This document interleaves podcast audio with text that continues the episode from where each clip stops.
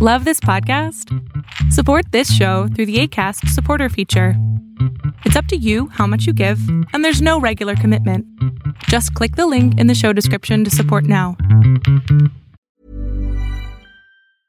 Hiring for your small business? If you're not looking for professionals on LinkedIn, you're looking in the wrong place. That's like looking for your car keys in a fish tank. LinkedIn helps you hire professionals you can't find anywhere else, even those who aren't actively searching for a new job but might be open to the perfect role. In a given month, over 70% of LinkedIn users don't even visit other leading job sites. So start looking in the right place. With LinkedIn, you can hire professionals like a professional. Post your free job on linkedin.com slash people today.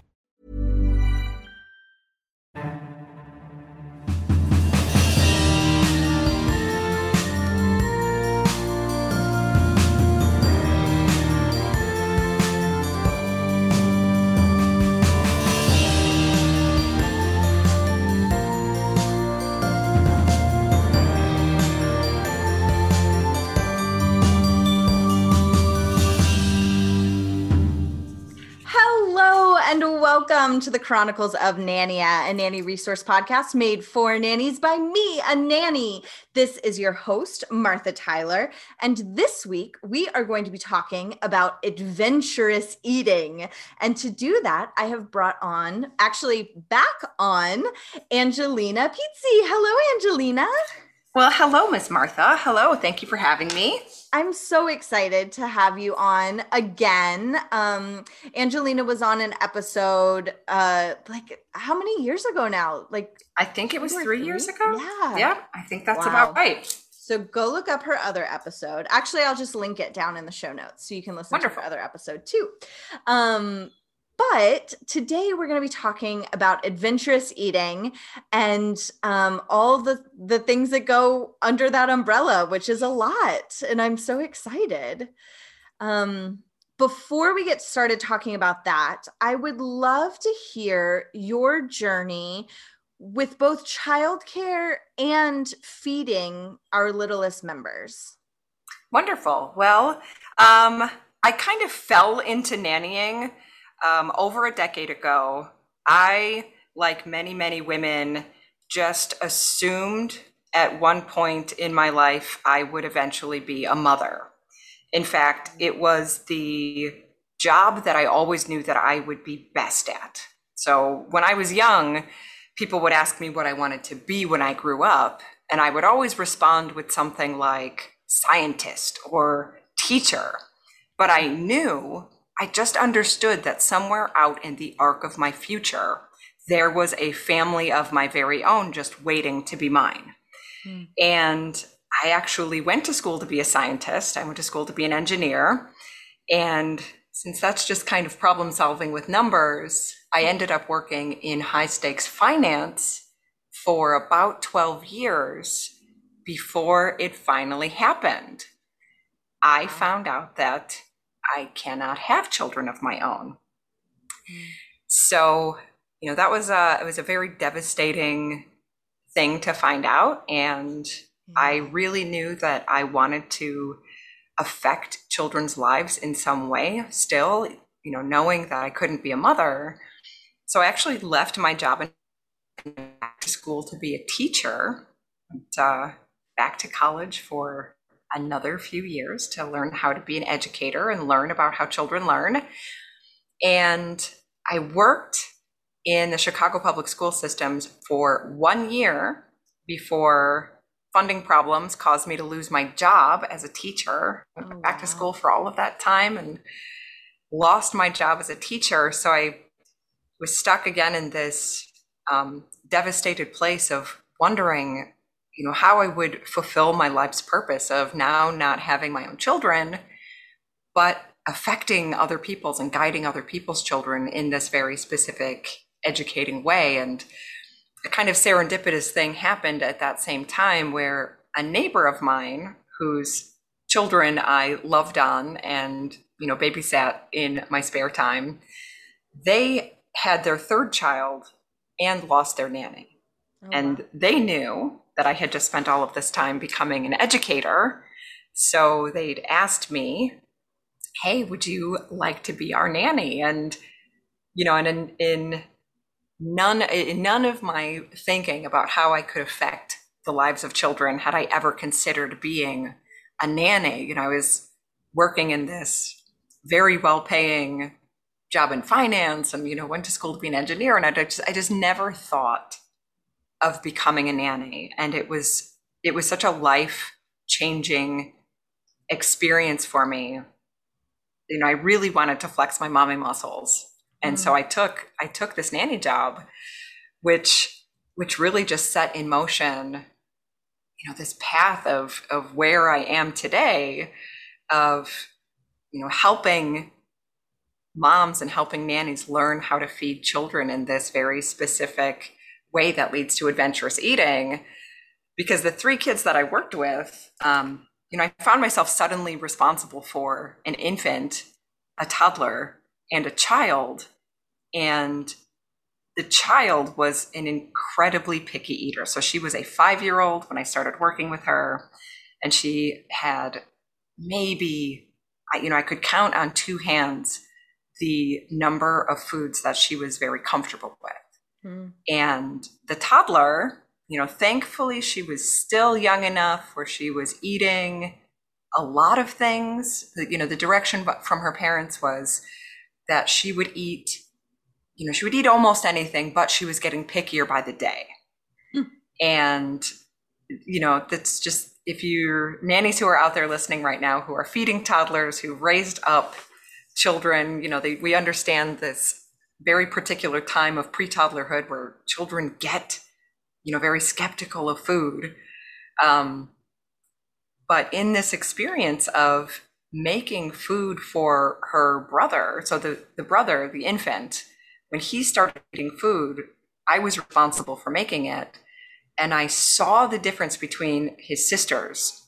And I really wanted better for him. You know, the, the only direction that I got from his parents was that I would be making his food and that was it. Right. Oh that's gosh. that's pretty much what they said. you need to make his food. Um, and you know, I just realized that I had no idea how to feed any of them but you know coming to this this job from this mindset of really wanting to affect children's lives in a positive way i really took it under my um, you know I, I took it into my my mindset that i was going to do this very well and thankfully still had access to my college library where i just went and learned as much as i could about what children need from food, what babies need from food. Um, and in my own experiences with uh, health and fitness, so for, for myself, I was a uh, kind of a, a, a fit, uh, you know, fitness was kind of one of my hobbies. It was, you know, something that I identified with pretty early. So I knew how to feed myself but I didn't make the connection with how I was feeding myself with how to feed children until I learned about the kinds of things that they need from food. And, you know, I, I fed the infant in a very specific way. And, you know, every nanny who's out here today who is listening to this right now, who is responsible for feeding a two year old or you know, an almost two year old, not just feeding them, but caring for them, you know that you cannot let them leave your side because, right. you know, an almost two year old will get themselves into trouble. Yes. you know, they will find the thing that they shouldn't be doing and they'll, you know, my, my biggest fear is always, I don't want her to get hurt. I don't want them to get hurt. So in making this food for her younger brother, you know, the older one, the five year old, she would go to school and I would have the toddler and the baby with me and the toddler would help me cook. Hmm. And so through this experience of cooking for her younger brother and really trying to help him become more comfortable with a wide variety of food, which was very unlike his sister, who's his older sister, who genuinely struggled at mealtimes. She suffered at mealtimes when there was something on the table that she was not comfortable with. Like it her visceral visceral reaction to food that she was not comfortable with was so surprising for me to see.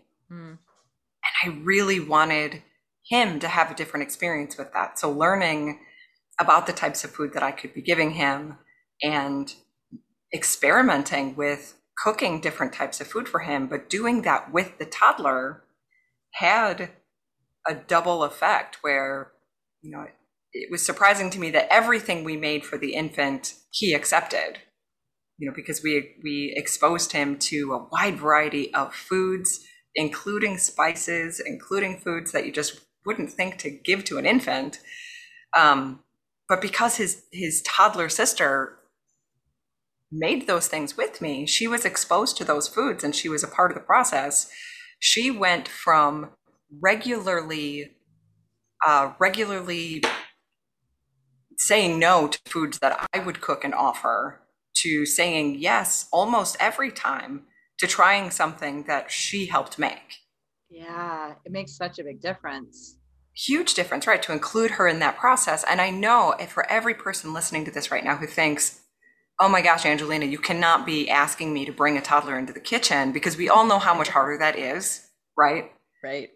You know, it's just, it's very hard to do that. But if you were if you're in the position of trying to get a toddler to try things that, you know, if you're just starting to work with a toddler and you aren't implementing this feeding style from the beginning, which is, you know, the, the biggest part of my coaching now is helping caregivers, moms and caregivers understand that doing this early, this introduction of feeding in this very specific way early is the best you know preloading that you can do on the, the rest of the ease of parenting and of caregiving. Um, doing these things early is so important but if you're just starting to work with a toddler who might not be so receptive to eating whatever that might be whether it be vegetables or if they're stuck in a bit of a rut getting them into the kitchen with you is a great way to really help them to be more comfortable with the food that you want to serve them. Yes. But but ultimately, you know, the the infant, not surprisingly now, like I know that this is how infants work now, but he developed a very adventurous eating palate. The toddler grew to adopt an adventurous eating palate, and it took nearly a year. But the five-year-old, who's then closer to seven, you know, she's mm-hmm. at that point she was you know older, but it took a long time where she finally reached out and and started eating things that were not in her repertoire of safe foods. Mm-hmm. Um, so no matter where you are today feeding, just know that you can help the children in your care adopt a different style of eating than they're than they're currently you know if you're concerned about the way that they're eating there is definitely a way to help them um, but it might you know some of these ways to help might be outside of the realm of what you understand in feeding because they were for me. Yes for sure. And then you have now started your own business. Correct yes. I have um uh, three years ago i started helping at the suggestion of a nanny family that i was working with you know, I have this great story about uh, you know this this nanny family that I was working with, um, very you know strong mompreneur that I was working with. You know, she called me and she said, uh, "Angelina, I just I, you know I, we just left the restaurant and I had to call you and tell you what happened." And I was very you know I could hear in, in her voice on the phone and you know I was excited to hear what she had to tell me. And she said that she brought her twins, who were then nearly 2 mm-hmm. to an Ethiopian restaurant. And she was there with them. And, you know, she noticed that the wait staff, the people who worked there, were kind of giving her funny looks. And she, you know, she kept like kind of looking at the table and seeing like she just about when she's ready to ask, like, did did we do something wrong? Like, what's what's happening? The owner came out from his corner booth and walked over to their table and you know she she described the scene as you know the the staff was kind of peeking out behind him as he's like this imposing man is standing in front of her table and he said you know who are these who are these children who come to my restaurant and eat my food and dip in my sauces mm-hmm. and then he paused and he said families like yours don't here usually with children so small. Wow. And so she was he went on to just commend her for the way that her children were eating and their behavior at the table. And when she finished her conversation with me she said you have to help other moms feel this way. Yes. and that was it was so eye-opening to think that you know that this was something that people need. And they do you know they they really do. And it's been you know it's been a wonderful thing to go from having a life's purpose of wanting to have my own children to wanting to guide and affect in a positive way other people's to helping more families whether that be with moms or with nannies to affect this change for children on a greater scale yes and it's so important and you are right like you know, there's a lot of skills that I think nannies have that we are like, well, yeah, that's just how you do it. And then um and we don't exactly. realize that parents um who have only really, you know, interacted with their own children in that deep meaningful way that they don't have the same knowledge base that we do, having worked with many different families and getting to see many different styles of feeding or discipline or whatever it is. But we're yes. today we're talking about feeding. So, um, and like, well, it's funny that you say that because you know boundaries at the table mm-hmm. are for many parents.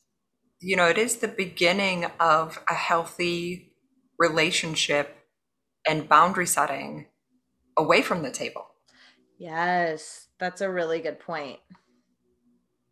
And it's a it, you know it's a huge part of what I teach is not just what to feed. So I focus on a couple of different things. I focus on you know what we need to feed children, right? The nutrition that we all hear that food before one is just for fun, and it's just not true.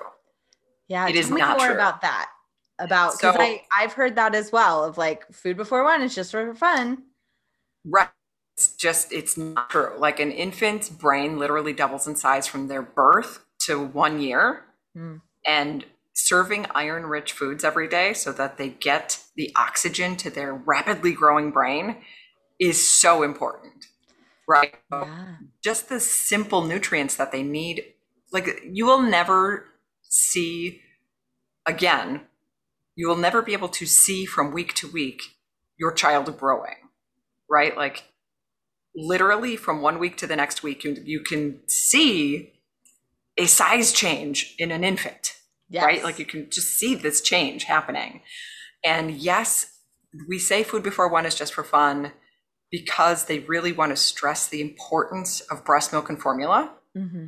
right? The nutrients that an infant gets from those milks are so important. And they really want to stress to not stop serving breast milk or formula. We really need that to happen until at least one. However, infants cannot get everything they need, breast milk or formula, after about six months. And mm-hmm. for some children who were born prematurely or underweight, they need those nutrients a little bit earlier. So, you know, it's it the whole, you know, food before one just it, it's a very nice rhyme we all love rhymes. We all remember them, but it is right. just not true. And not just nutrient wise, but you know the the palate that your child is developing. There is a um, there is a time, a very short window of time in an infant's life between about four and seven months called the flavor window, where they are most receptive to new flavors.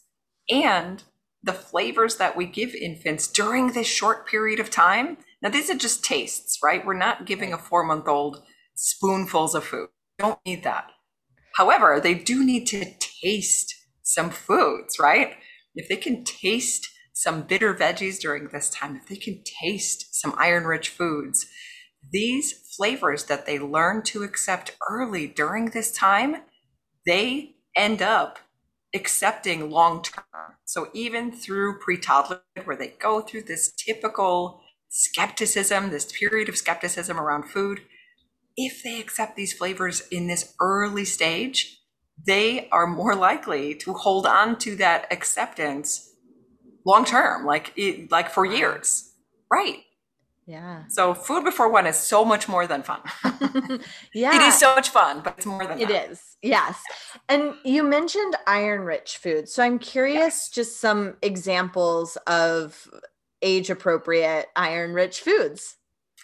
So I just did a bunch of videos for my program, and one of the most, it's like, it, it's, it's many people you either love it or hate it depending on where you come from culturally i think Mm. but liver is one of the best iron rich foods that you can give to a baby Wow. and you you make it and you, there are many people who advocate for baby led weaning and i am not against baby led weaning but i think that there is a there is some uh, there's definitely some benefit to offering some mashed foods early right so if you're if you're offering foods before six months um, which is acceptable if your baby has the signs for food readiness Mhm. but offering them things like a liver pate, right? Mm. Offering things like pureed meats.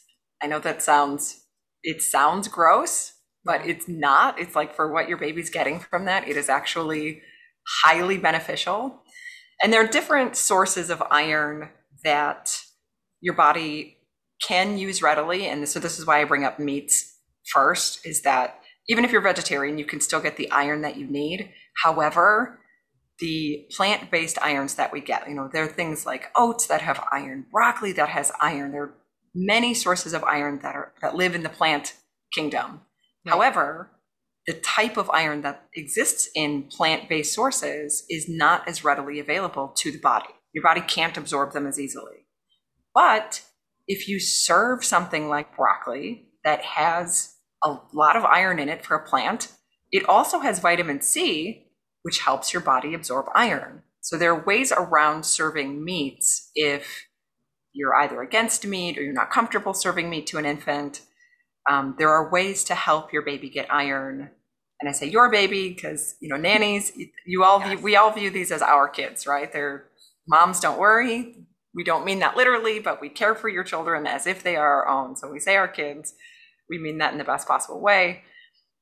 But yes, having these iron rich foods every day for early eaters is just critically important. And there are ways to do it that, you know, that don't require meat, but meats are some even if you're plan on having a vegetarian child, Mhm. helping your infant get what they need by serving some meats early is still a good idea just because it's so readily available. Their body can use it so quickly and so well. And again, their brains are growing faster now than they ever will again. So help them with that process by helping them have iron rich foods. Yes, I love that information. Never would have thought of that. So I'm very Right? glad I've been talking to you. Wonderful. Uh, um, and yeah, that is a really good point about, um, you know, if you are planning on having a vegetarian child, but that, you know, during their first year of life, um, providing the nutrients that they need and then going from there. Yes. Um, yeah. So that's really interesting. Um, I also would love to talk about, you know, you talked about discipline and boundaries at the table. I would also love to talk about, you know, just the the relationship building with food that starts in infancy at you know at the table.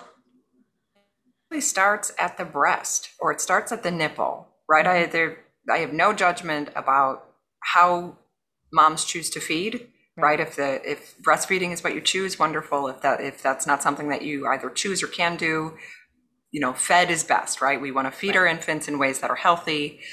Um, but this relationship, the feeding relationship that you build with your child, again, nannies included, in this includes milk feedings because helping your children. So I like to say that your uh, your child's relationship with food, and I'm including milks in this, is their first consensual relationship, right? Because we offer food and they take it or not. Mm-hmm. So the relationship, the way that we empower children through feedings is by allowing them to become intuitive eaters, which is where the baby led weaning movement really stems from, or one of the main benefits that they um, like to talk about with baby led weaning is that by allowing children to self feed, we're allowing them to become intuitive because they decide when to stop. And you can do this. You can do this with a spoon, where if your baby, your infant, your newborn turns away from a nipple, even if you're engorged, if you're breastfeeding, you don't continue to feed them, right? Like we need to allow infants to turn away from a nipple and tell us that they're done. And this continues with food, where, you know, I've seen many, many feedings where you know, baby looks the other way and we follow their face with the spoon, right? Mm-hmm. If if they look away from you, maybe they're done. Maybe they're overwhelmed in the moment. Maybe they're enjoying the food. Maybe they're processing the food. But if you let them come back to you, if you let them turn back to you, if they're still hungry, they will. They will do that. But we have to allow that to happen because when you get to pre toddlerhood, like these early um, this early friction with feeding, with not listening to a baby's cues, without listening to a toddler's cues. If you do that to a 14 month old whose main desire is independence, you know, your 14 month old would rather not eat than not be their own person. Right. Right. Right. So I have seen tension between feeders and infants happen so early because we're just not paying attention to our infants and our toddlers cues about feeding right we there's a there's a wonderful feeding specialist called Ellyn Satter mm-hmm. and she has created the division of responsibility in feeding and this is the basis of the feeding relationship where caregivers, feeders have jobs at the table, but eaters, no matter how young they are, and this starts again at the nipple, they have a job at the at the at the bottle at the table also. And that is, you know, our job as feeders is to provide the what to eat. Our job is to provide uh, where we're eating that, and our job is to provide when those meals happen. Now, this is past you know, feeding on demand, which after about six months, we're no longer feeding on demand and hopefully feeding more on a schedule, mm-hmm. um, which helps children regulate their uh, their hunger. It helps them to regulate their sleep patterns if we're feeding on a schedule. You know, but early, early newborns, we're definitely letting them tell us exactly when they need to eat. Right. But hopefully by about six months, they're starting to fall into a schedule. But we provide those things, and your infant has a job too. They tell us what they eat or if they eat at all. Mm-hmm. So they say how much they're going to eat and they also say if they're going to eat. If your infant decides at a feeding that they're not hungry, we never force that. Right. And that's how we empower them. You know, if you think about your child's life, nannies, moms, parents, your children have no power in the world right? right? None. None. You decide when, mostly when they get out of their crib, you decide when they get changed. Hopefully that's on a schedule, right? Hopefully we're right. paying attention to that too. But they don't decide much in life, but they can decide this and they should decide this, which is how we empower them in the feeding relationship. Yeah. Yeah. That's so true. And and i i have seen um toddlers who do not have are not feeling like they are being seen and heard in other ways take it out at the table. Because absolutely. you know when when power struggles happen they happen with what goes into their bodies what comes out of their bodies and what goes on their bodies. So like yes. clothing potty and meal times are really where those power struggles ramp up and meal yeah. i mean all of those we have to do every day so like right why not you know uh, work on this empowerment and consent and all of that from infancy so that um hopefully you know you're still going to have power struggles they're impossible to avoid but Correct. hopefully um you have the the foundations laid that you can navigate them in a way that is healthy for you and healthy for the child hello nannies this is rory from nanniest Nanniest is the free web app for nannies. It's an honor for us to support this podcast and to support nannies around the world as they deliver essential care. See how Nanniest can support you in your career by visiting nanniest.com. That's N A N N I E S T.com. Thanks, and back to you, Martha. Yeah, the the five words, I think the five most powerful words you have in your arsenal as your child gets older are you don't have to eat. Mm-hmm. Because that thing of, well, fine, I'm going to choose not to eat, like that should, food should never be a power struggle. Right. Right. I always tell parents and nannies, you know, you will never have a better opportunity to parent a child a nanny's parent also, mm-hmm. but you will never have a better opportunity to parent your child than every time that you feed them. Mm-hmm. Because we have to feed our kids and we have the opportunity to provide them with offering the food that, you know, at the end of the day, no matter how little you think you know about food, you know more about food than your child does. Right. You know more about it than the children in your care.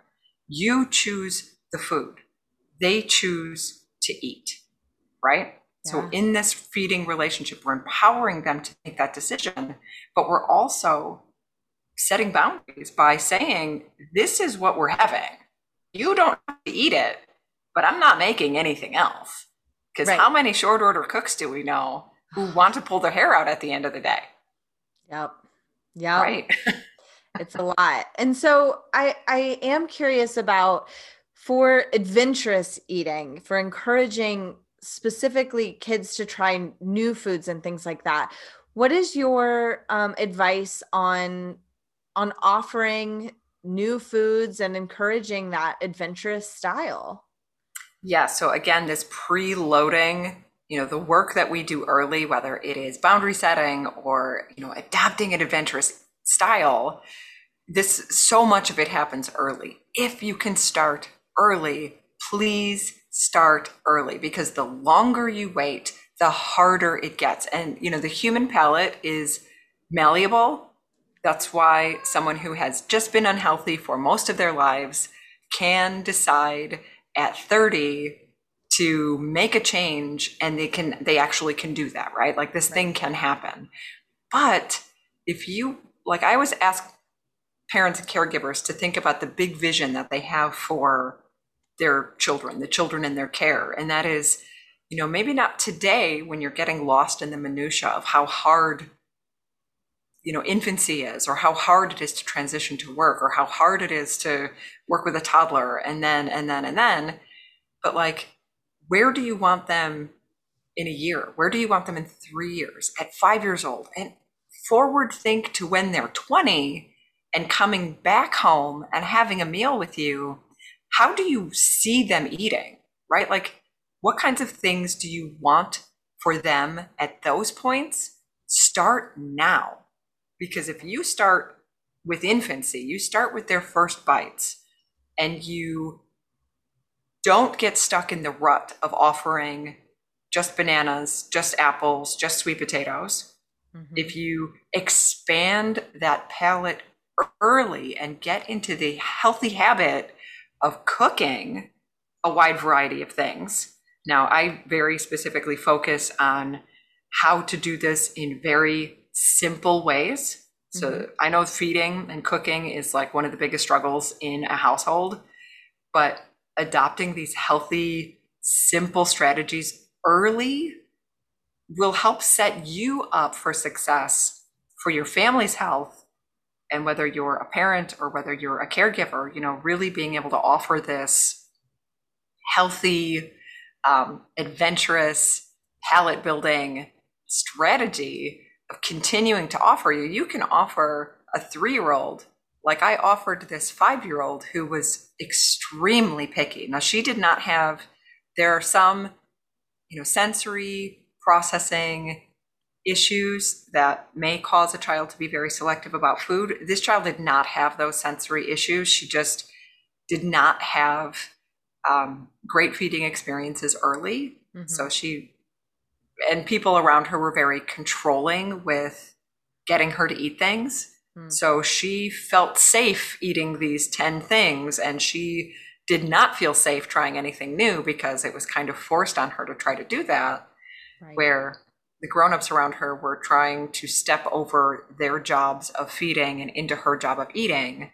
but even with her you know given the freedom to eventually learn to trust me that i wasn't going to force her to take one bite Mhm. i wasn't going to force her to try anything that she didn't want you know that i was going to offer things at meal times every day and there'd always be something on there that i knew she would eat Right.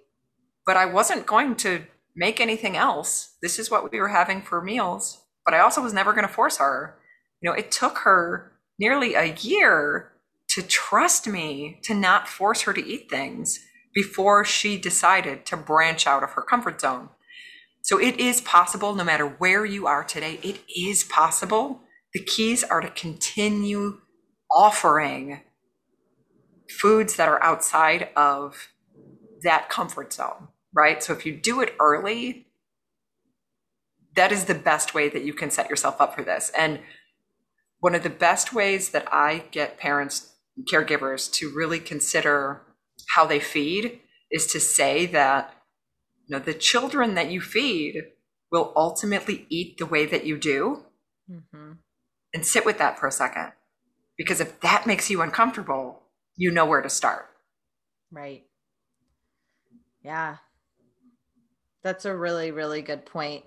And I also think, and this gets a little off topic, but I also think in this,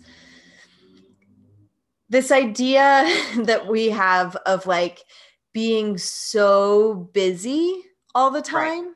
Yep. Um, that that's like seen, that's lauded as like this great thing of being so busy like i hear lots of people be like oh my gosh I, you know i was so busy i forgot to eat and Right. just thinking about that with children in mind of like these little eyes are watching you Yes. and if that is your current relationship with food um that that will be passed down whether you're the nanny or the parent Yes. So Um, one of the exercises that I take yeah. my clients through is, you know, kind of walking backwards through time to try to pinpoint where your own where our own ideas about how we feed ourselves come from. Mm. And it often means going to our family meal times and our family tables and thinking about specific instances where we heard the grown-ups around us talk about how they shouldn't eat this, can't eat this, how we shouldn't eat this, eat too much of this. Mhm. You know, the things that we heard in childhood ended up being the way that we feed ourselves. And you know, it's a really healthy, it's a you know, at times it can be very uncomfortable exercise because it's it comes back to why we feed ourselves the way that we do, which is not always right. We're not always loving ourselves with food. right Um, if we're feeding ourselves emotionally, if we're emotional eaters, we will be emotional feeders, which, you know, if you've ever struggled with how you feel about yourself as an eater, Mhm. you know, you want better for the children in your life, no matter if they're your kids or they're your nanny kids.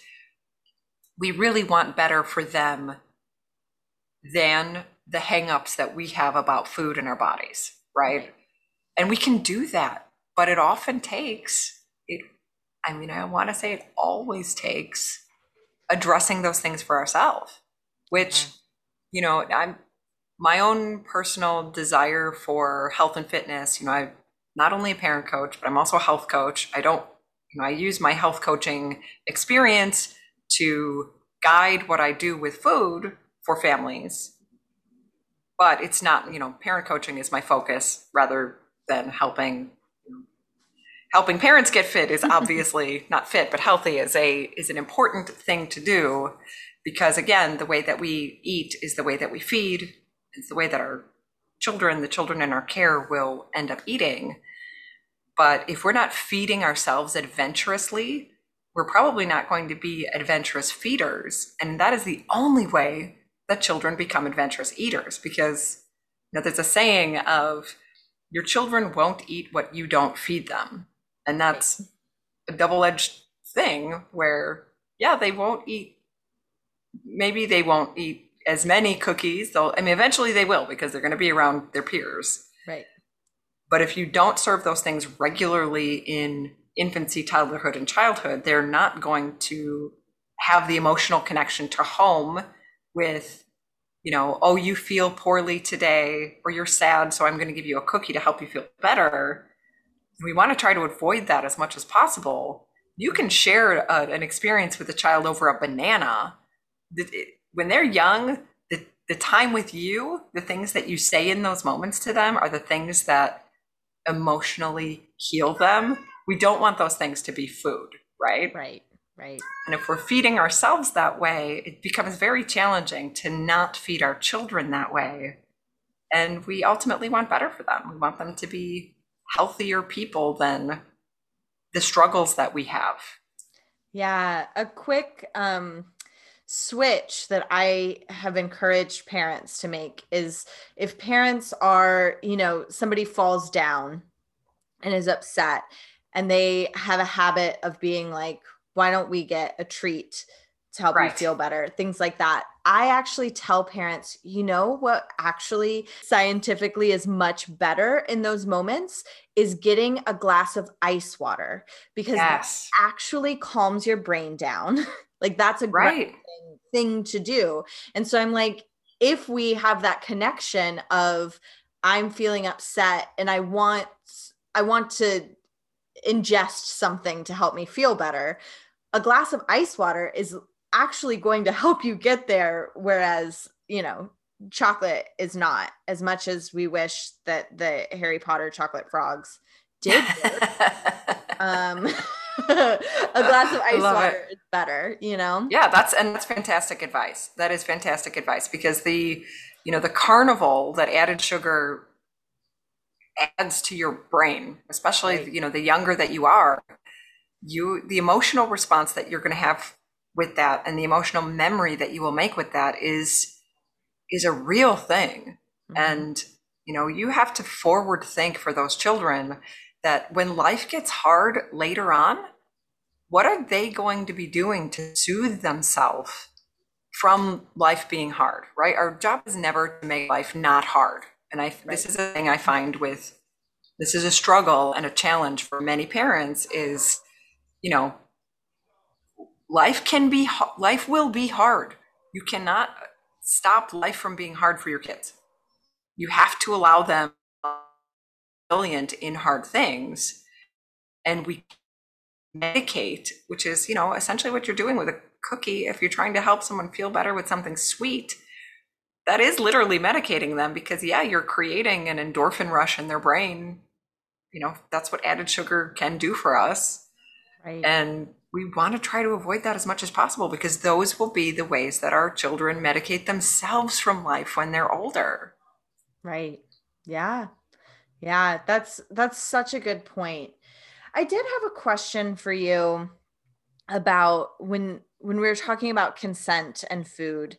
Um I have heard, and I would love to know your expert opinion about this. Is um, I've heard that it's it's really not good to try to sneak in veggies. Right. So as much as possible, and again, the earlier we start this process, the better because if you're if you're helping if you're letting a 14 month old put spinach in a smoothie they Right. know it's in there right? Right. and if you allow them to do that every day and they're three and four and five they just know that spinach goes in smoothies Right. if they see you do it and they don't know that you've been doing it, now you are essentially tricking them, right? And mm-hmm. Trust is such an important, it is such an important part of raising children, whether you are a parent or a caregiver.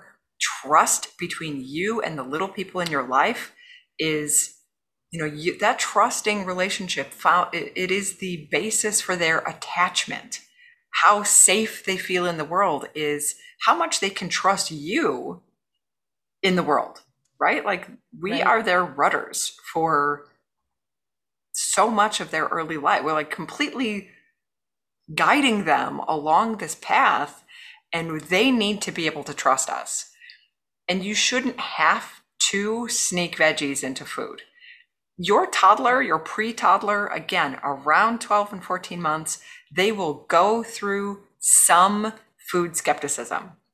There's a there's a theory called the omnivore's dilemma, which makes it makes a lot of sense to me. And you know, the theory is back when we were tribal and hunter hunting and gathering, you know, a 14 month old would probably have a sibling and you know maybe have and they'd probably be beginning to forage for themselves and green plants are the most toxic plants to humans mm-hmm. in all of biology. You know green plants are the things that can kill us.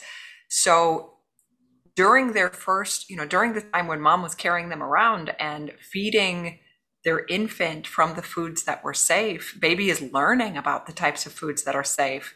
However, it makes sense evolutionarily that at the point that they start to forage for themselves, they're a little bit skeptical about the food that they're consuming because it might kill you, right? Like when you're foraging in plant in the plant world, the things that you decide to eat, yes, omnivores, we can eat everything.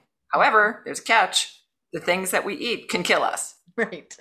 right? So like I have never worked with a toddler. I've never raised an infant from this very specific way that I feed who has not gone through this skepticism, but who has also not gotten through it, Mm-hmm.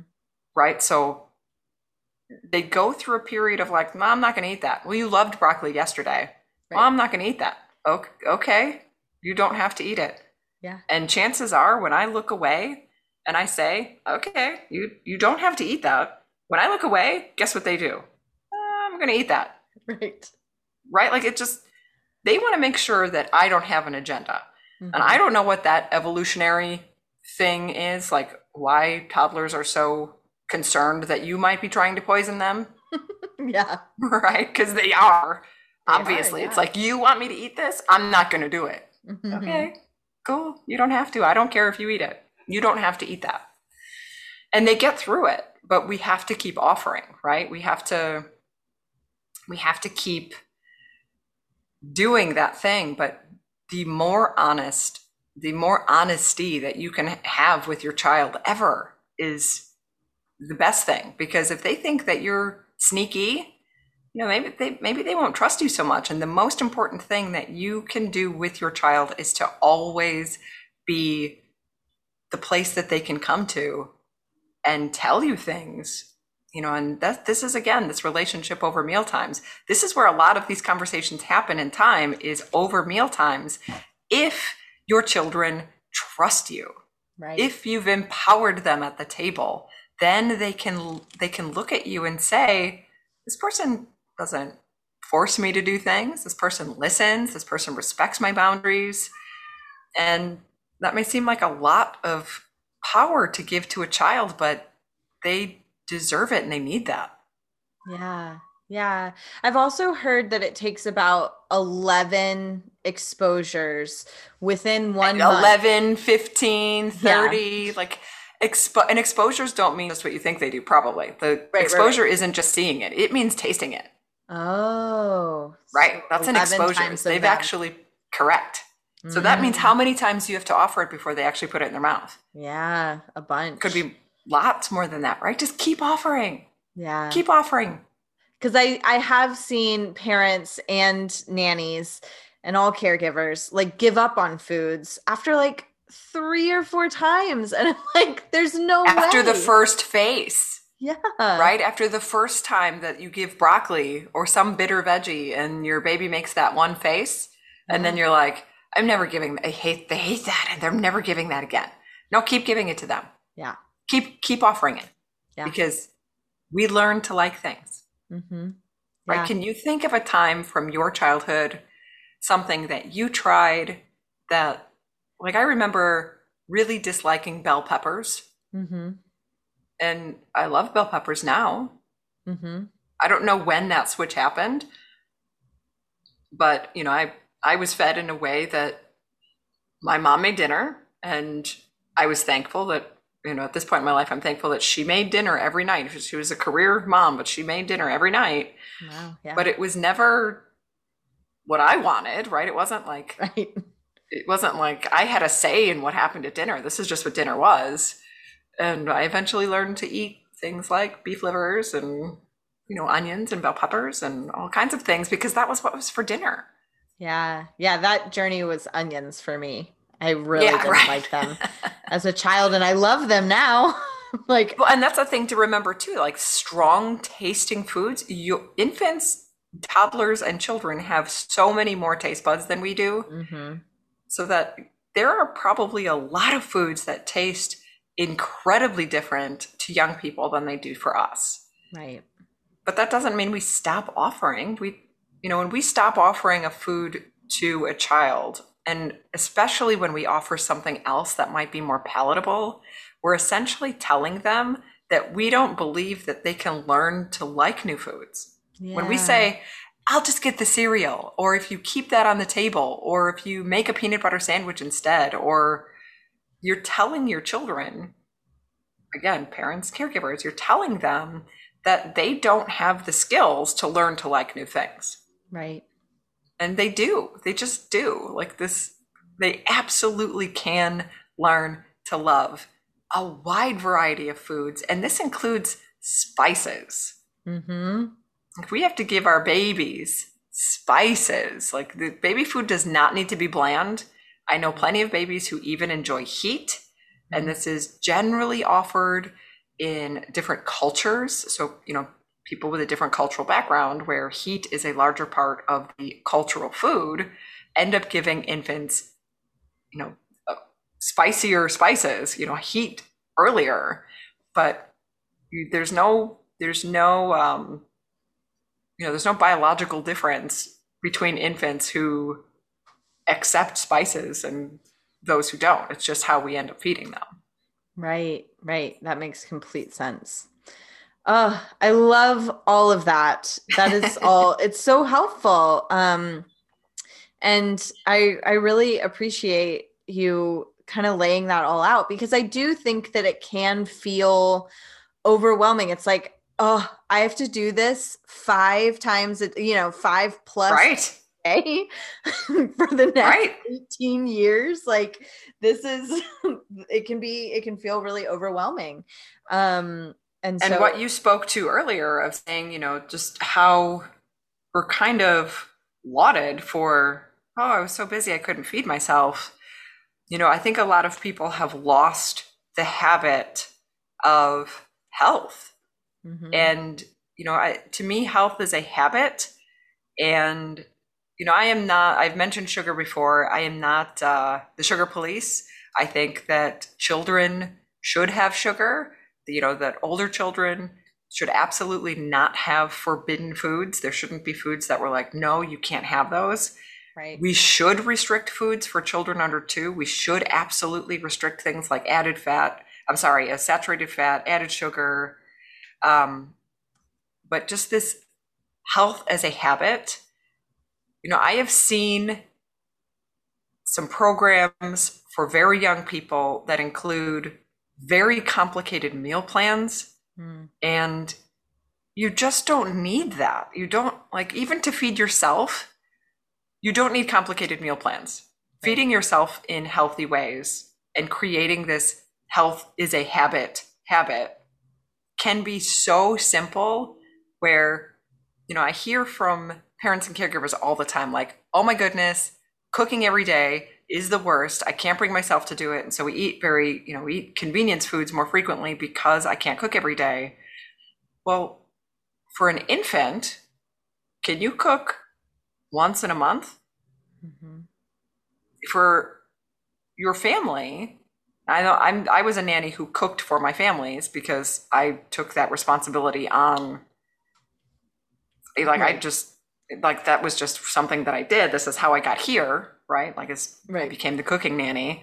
But doing that and also so I have kind of a side story, you know, my health coaching for a little while I was competitively bodybuilding.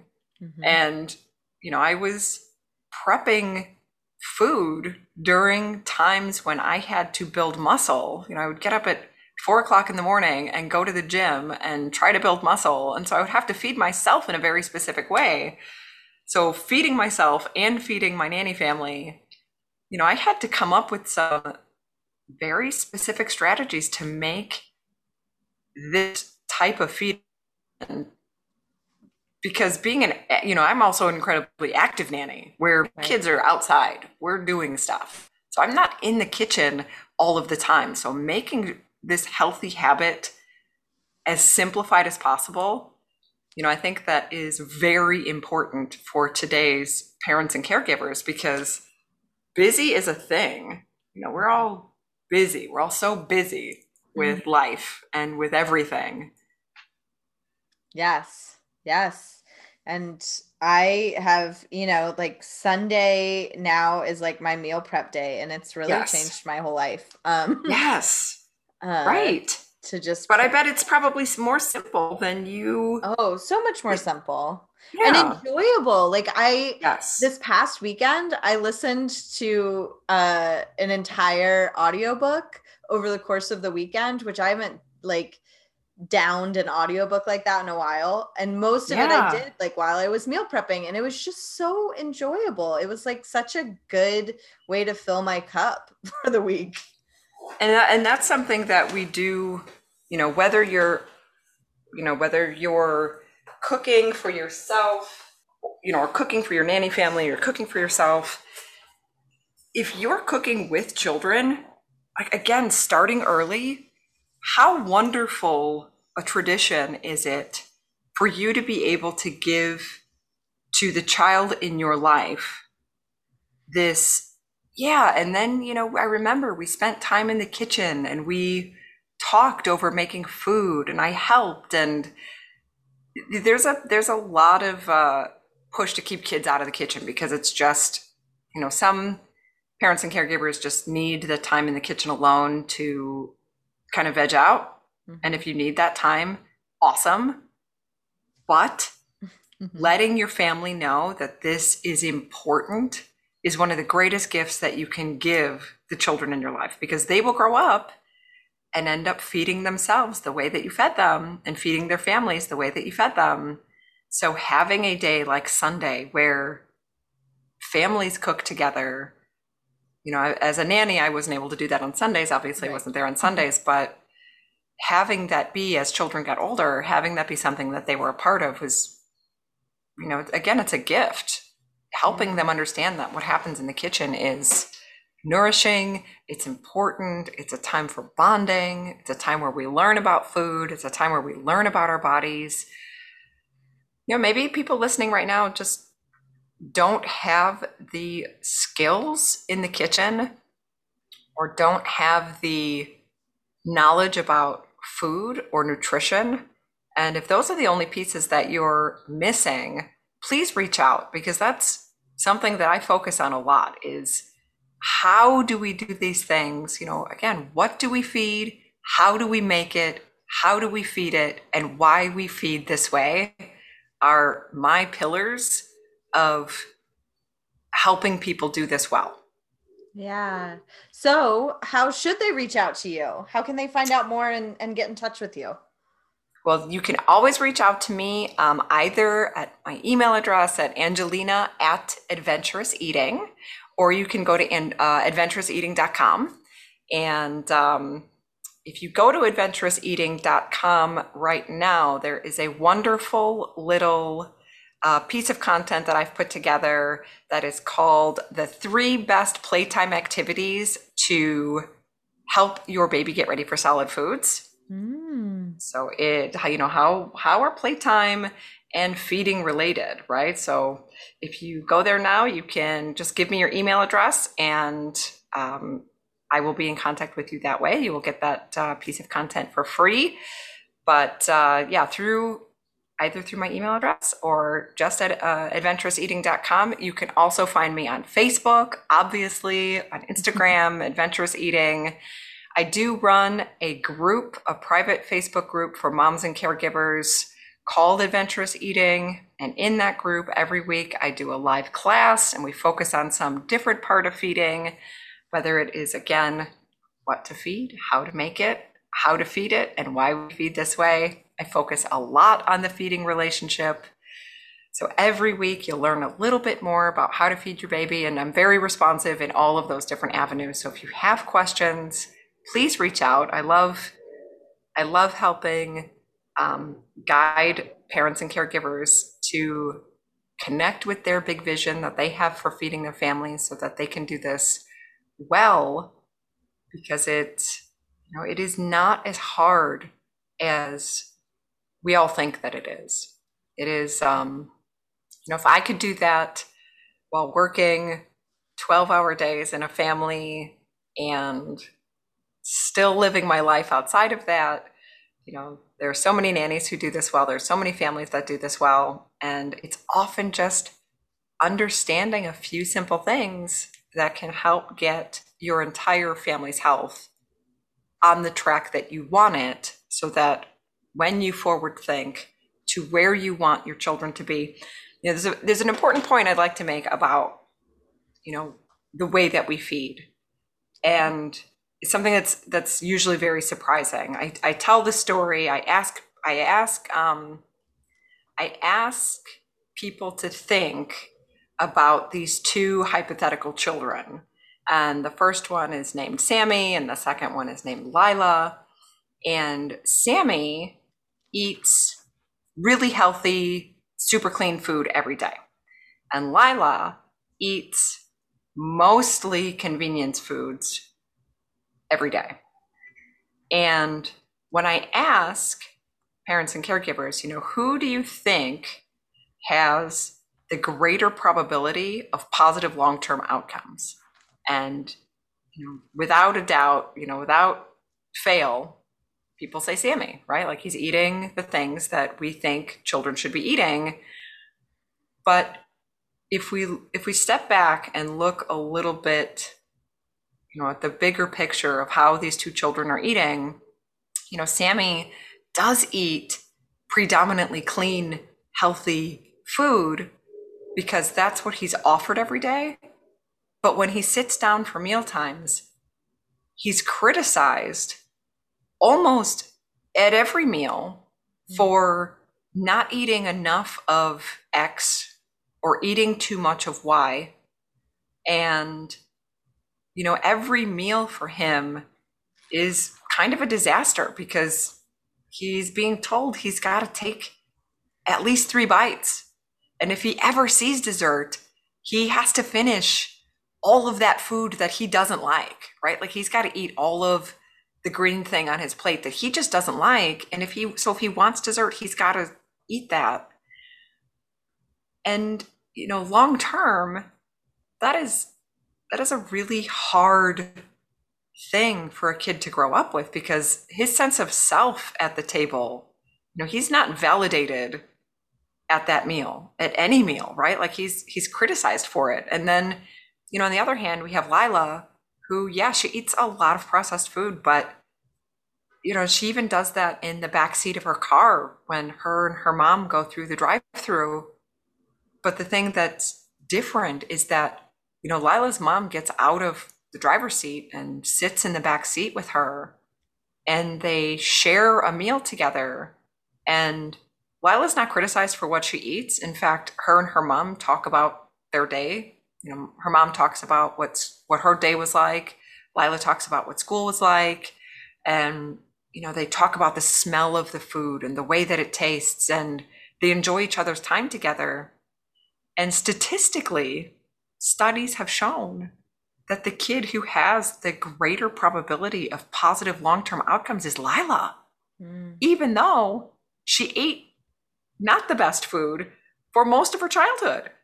Right. But she was validated at meals where she, you know, she felt like she understood who she was in terms of her relationship with her mother. And, you know, they talked about family stories instead of what she was eating or what she wasn't eating. And, you know, long term, that is the thing that really matters. So, this feeding relationship that we have, yes, it's important that we feed, especially our youngest children, good, healthy foods and doing it early. Again, preloading this adventurous eating style, this adventurous eating feeding style.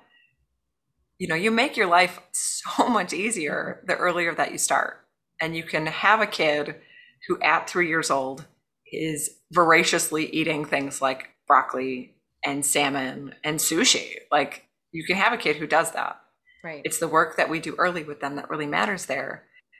But the way that we feed is so critically important to help our children grow up well and to be, you know, there, there's a greater correlation between healthy meal times meaning this relationship that we have with our kids at the table, there's a greater correlation for positive outcomes than there is even having the resources to eat healthy food.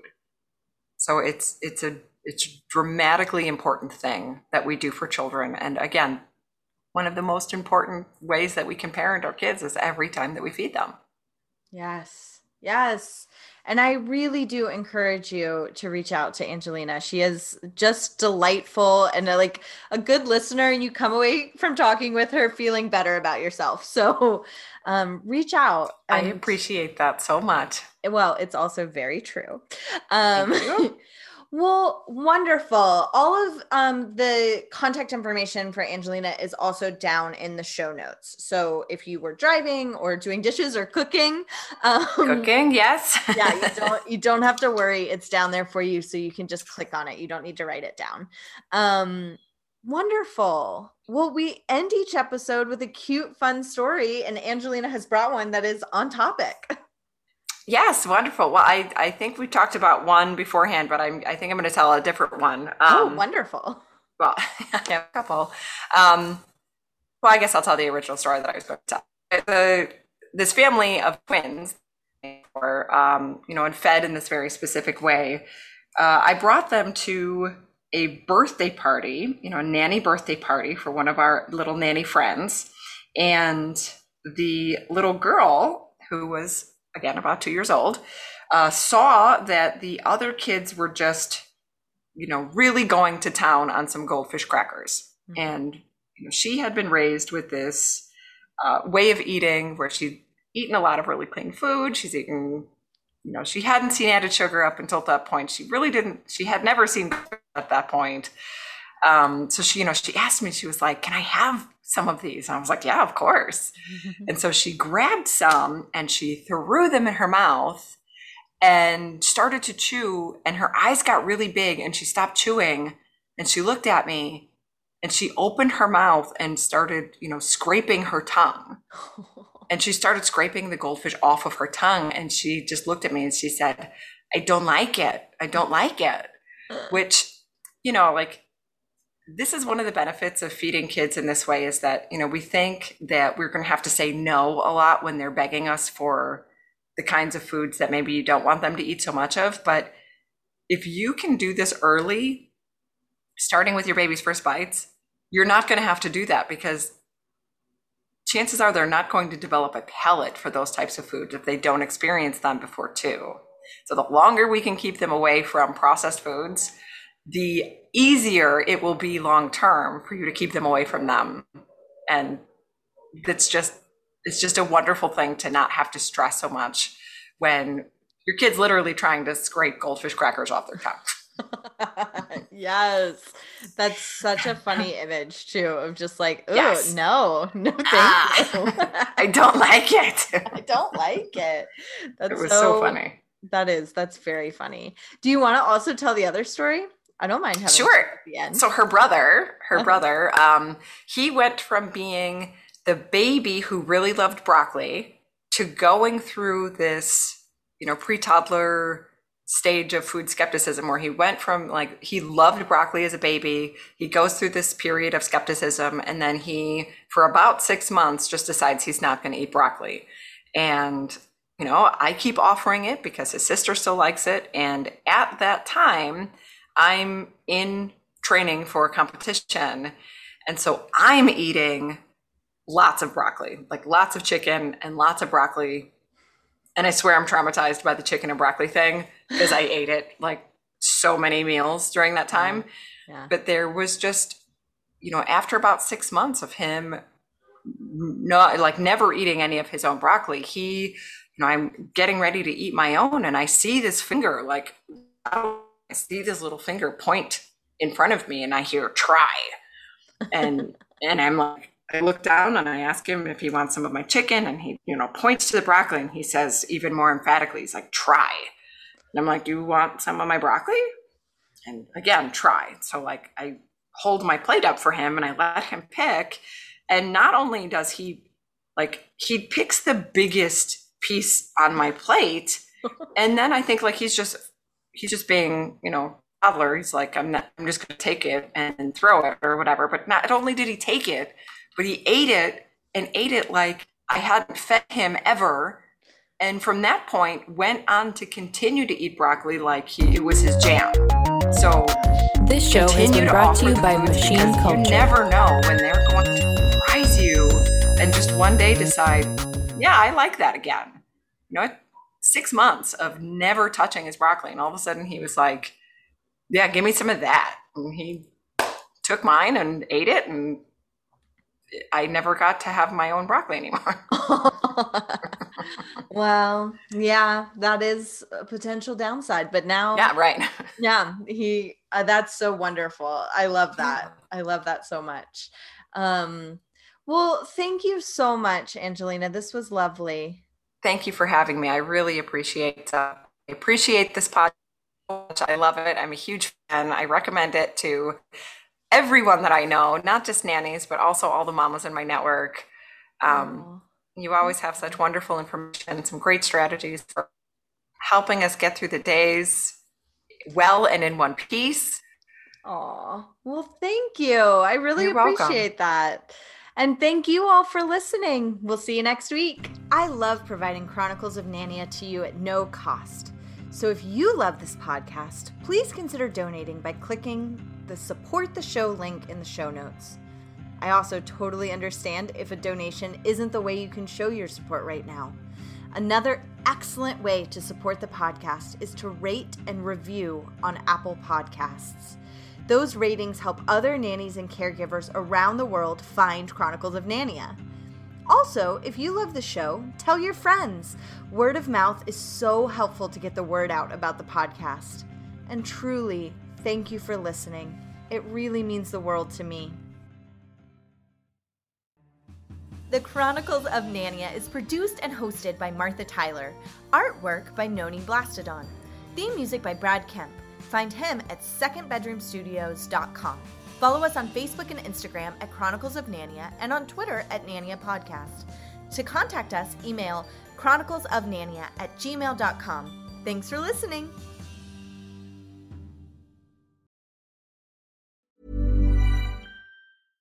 This message comes from BOF sponsor eBay. You'll know real when you get it. It'll say eBay Authenticity Guarantee. And you'll feel it. Maybe it's a head turning handbag, a watch that says it all, jewelry that makes you look like the gem, or sneakers and streetwear so fresh every step feels fly.